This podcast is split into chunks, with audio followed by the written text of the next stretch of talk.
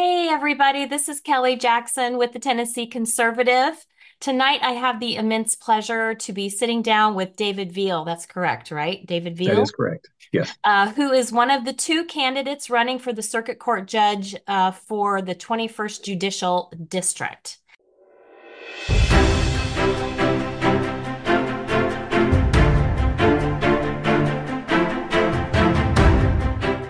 Thank you so much, David, for sitting down with me on such short notice this sure. evening. Glad to be here. Um, I wanted to meet with you before the candidate forum, which in and of itself has garnered some attention for lots of different reasons other than just the election. But we'll get to that. First, why don't you tell me a bit about your background, why you feel you will serve Williamson County more effectively, possibly than your opponent, um, who was appointed by Governor Lee when Judge Binkley did retire? Sure, uh, and thank you, uh, Kelly, for giving me the opportunity to uh, to just tell people about myself. Um, so the short version, uh, I was born in Nashville. My mom was a school teacher. My dad was a mailman. So I grew up in public service. Um, I met my wife when I was 13 and she was 12. We met in junior high school youth group at church, and we've been married 27 years and have three incredible kids. Uh, but in terms of experience, uh, before I went to law school, I was a police officer in Nashville uh, for seven years. I served as a patrol officer, as the law instructor at the police academy, and then as a patrol sergeant. Um, once I obtained my law degree, I began practicing law, and I've now been a trial attorney for almost 20 years. Um, and during that time, I represented more than a thousand clients wow. in every kind of case that will come in front of this court uh, civil, criminal, divorce, custody, uh, complex business litigation, everything that will come in front of this court, I've handled as an attorney. And most importantly, I've handled jury trials. And so when a when a person says trial, that could be a 10 minute hearing in front of a judge. Mm-hmm. There mm-hmm. may or may not be witnesses. It may be just a legal argument. But when we're talking about jury trials, that's a completely different situation. Uh, that is, in my view, the apex of the justice system, where when all else fails, at the end of the day, uh, if you can't resolve the situation, you can put 12 people in the jury box uh, through a very complex set of processes and procedures, uh, and then ultimately they can make the uh, factual determinations.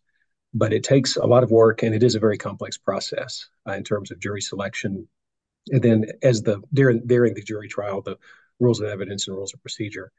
Um, and so it's important to me as a trial attorney to ensure that the trial judge has experience with jury trials. And in this race, I am the only candidate that has ever tried a jury trial as an attorney. Wow. And I've tried several of them. Uh, the most recent was a week long jury trial uh, this past August.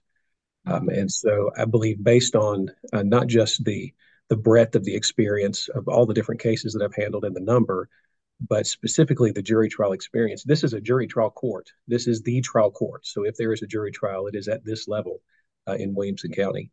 And I believe we owe it to the litigants and to the people uh, to make sure that whoever's on the bench, uh, when if a murder trial comes on the day after the election takes effect, both the family of the victim and the defendant are entitled to have someone on the bench that can get it right.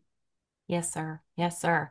Um, as we had earlier previously discussed, I, I have my 1L under my belt. And I remember mm-hmm. on the first day of criminal law class, my professor said, just so you all know, nobody likes to go to court.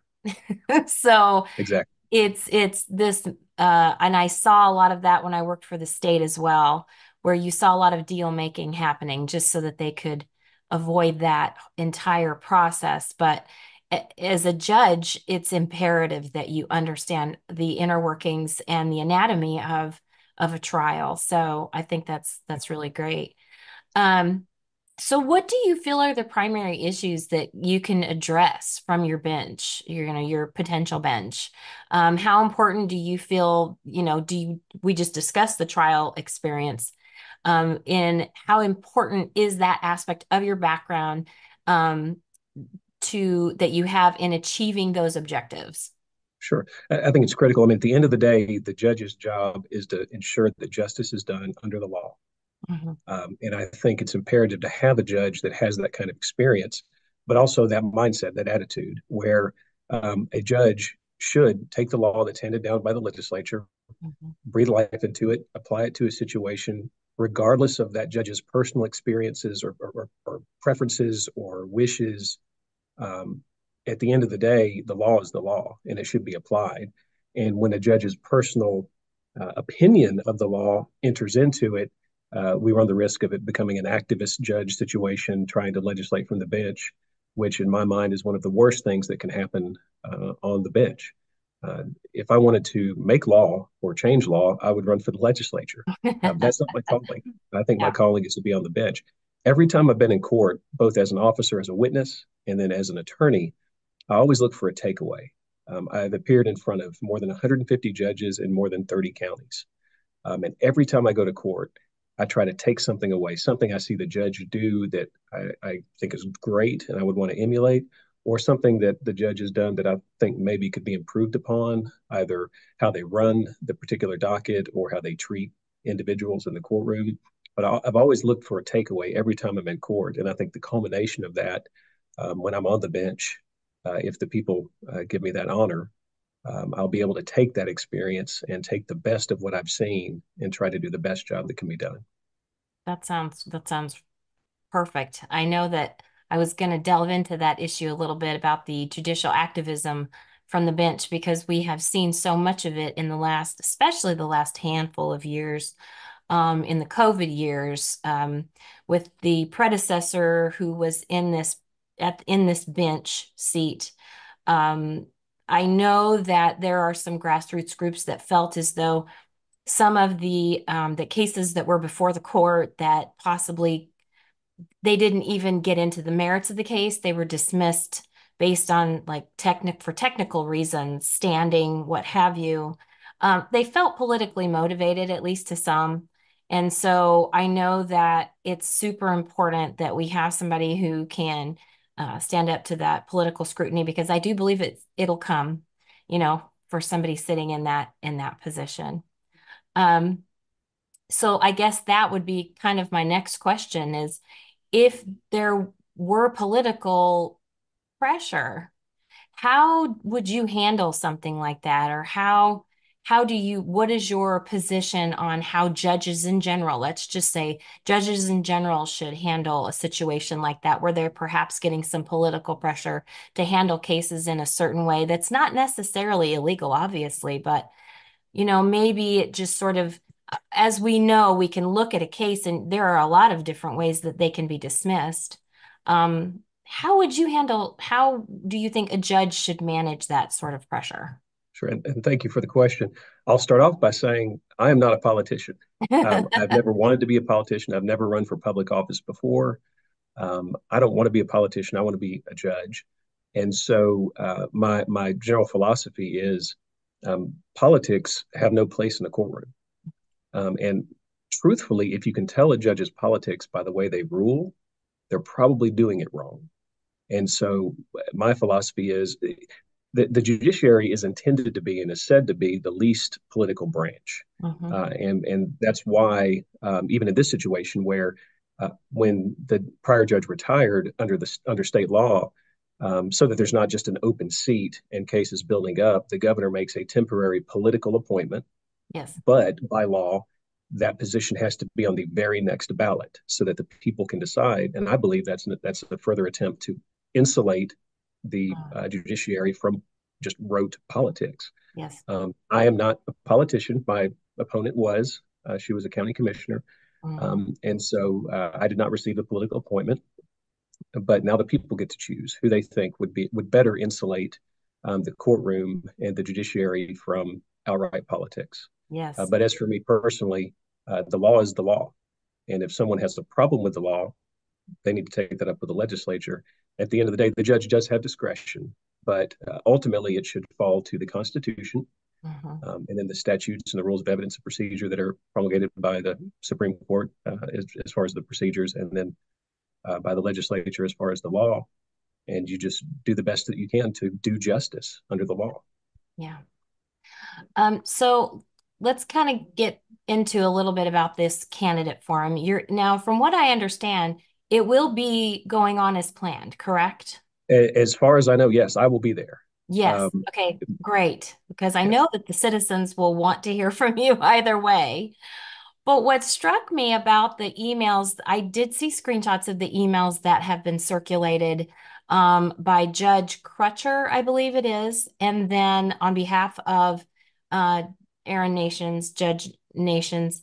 And then I saw the screenshot of the email then in response to that from the Williamson County Bar Association.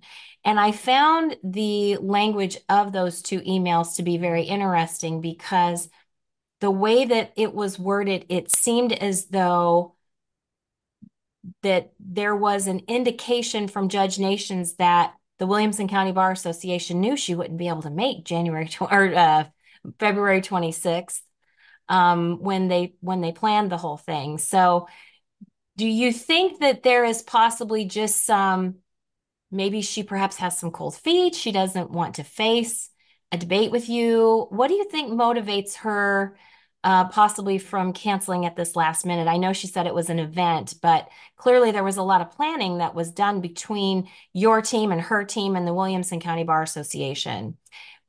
I was just, it was curious to me that someone other than her um, sent that email to the Bar Association to cancel.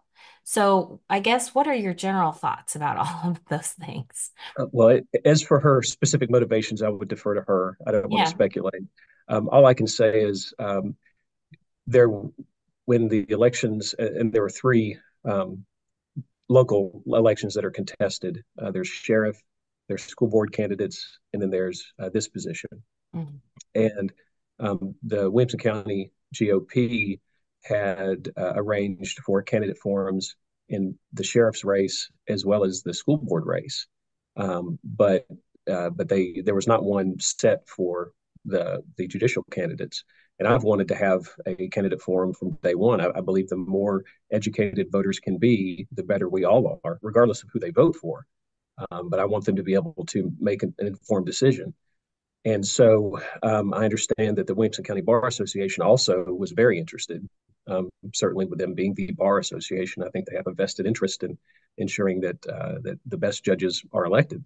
And so, I believe they did reach out um, to to our uh, camp back at the beginning of February, the first week of February, asking for availability. And basically, my attitude has been, I will make myself available. This is important to me. People yes. need to hear from the candidates, not from someone else, not from a mailer they get, not from a commercial. Yes but they need to have the opportunity to hear from the candidates and to ask us questions so that we can answer. In fact, when I've been out at, early voting at the polls, uh, my first the first thing I say is I tell them who I am.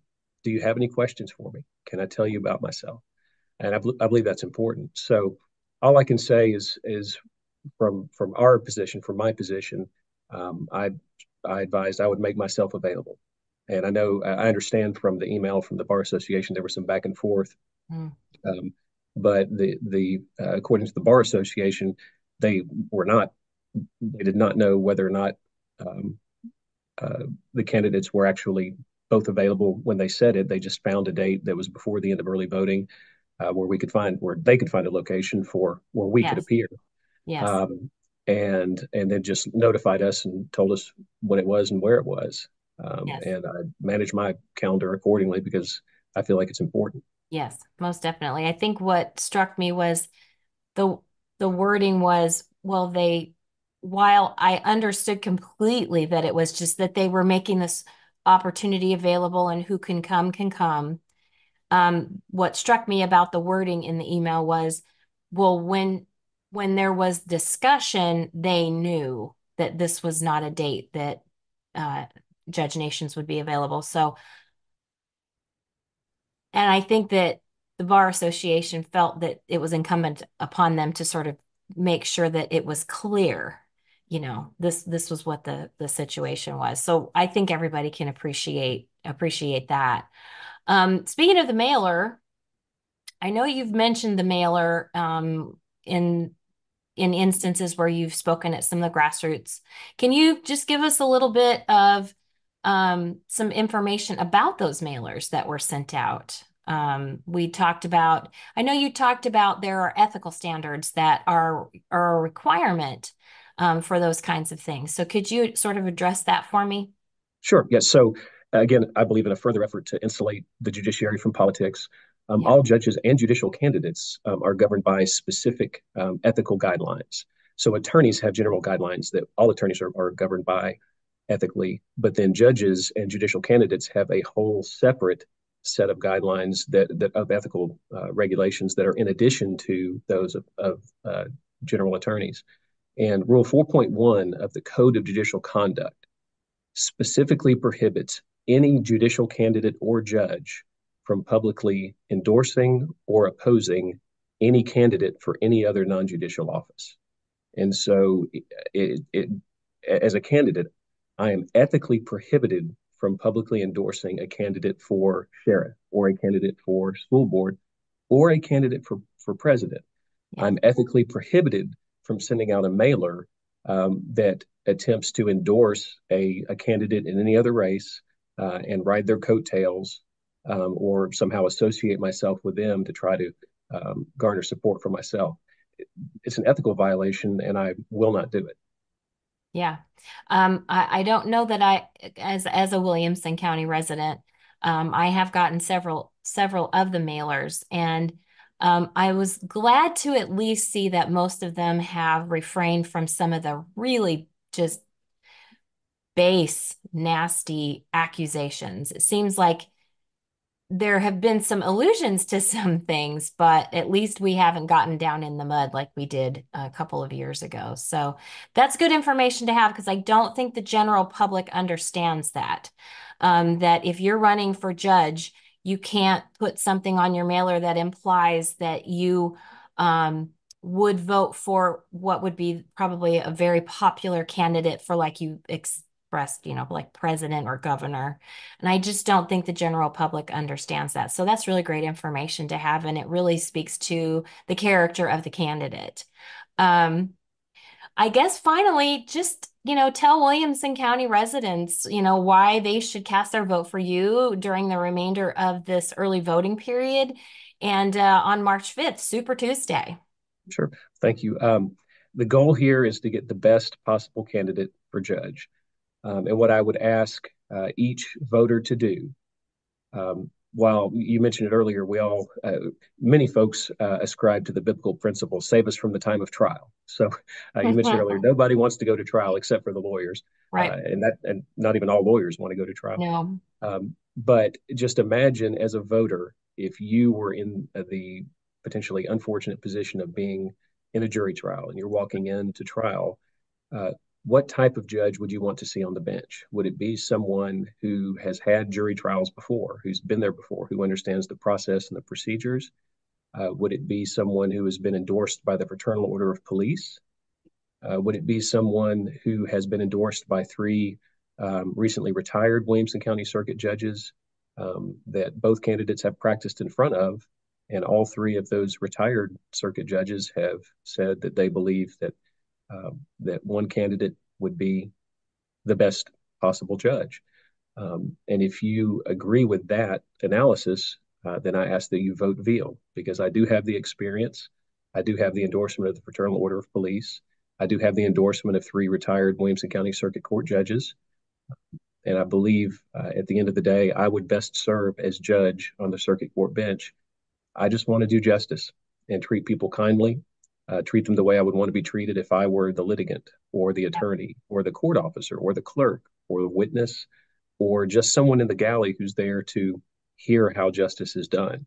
Yeah. Uh, treat people with the respect and dignity uh, that all people should be treated with. And at the end of the day, make sure justice is done and then move on to the next case.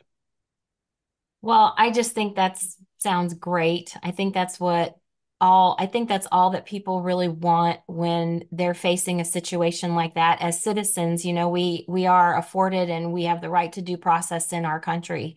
And it's something that sort of sets us apart from other countries in a lot of ways. We have this uh, justice system that is ancient and and it's sacred.